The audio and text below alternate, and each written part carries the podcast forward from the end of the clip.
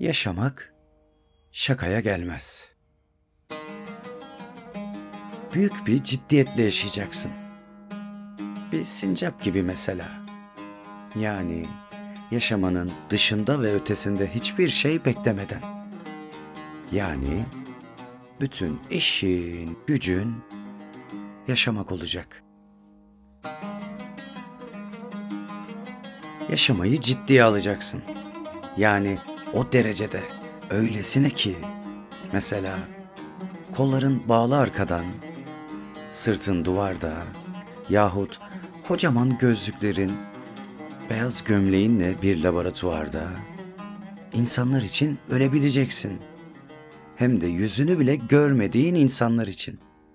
Hem de hiç kimse seni buna zorlamamışken. Hem de en güzel, en gerçek şeyin yaşamak olduğunu bildiğin halde. Yani öylesine ciddiye alacaksın ki yaşamayı, 70'inde bile mesela zeytin dikeceksin. Hem de öyle çocuklara falan kalır diye değil, ölmekten korktuğun halde ölüme inanmadığın için, yaşamak yanı ağır bastığından.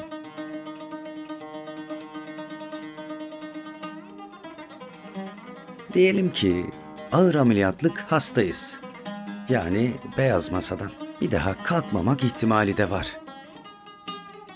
Duymamak mümkün değilse de biraz erken gitmenin kederini biz yine de güleceğiz anlatılan Bektaşi fıkrasına. Hava yağmurlu mu diye bakacağız pencereden. Yahut da sabırsızlıkla bekleyeceğiz en son ajans haberlerini.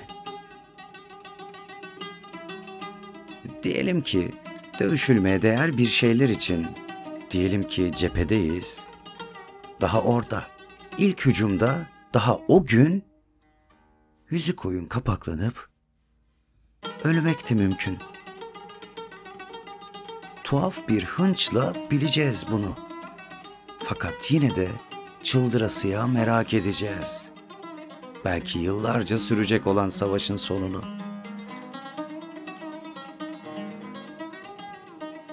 Diyelim ki hapisteyiz. Yaşımız da 50'ye yakın.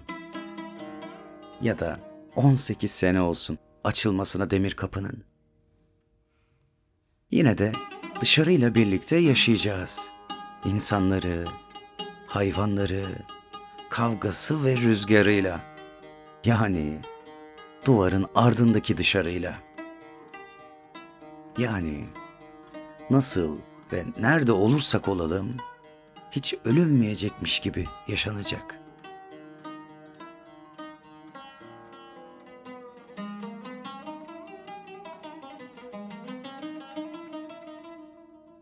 Bu dünya soğuyacak.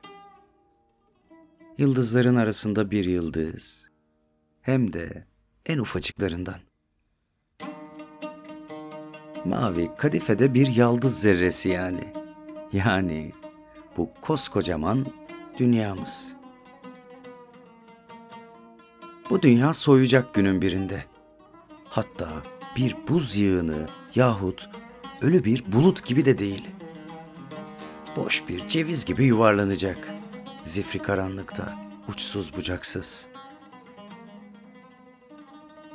Şimdiden çekilecek acısı bunun. Duyulacak mahzunluğu şimdiden. Böylesine sevilecek bu dünya, yaşadım diyebilmen için.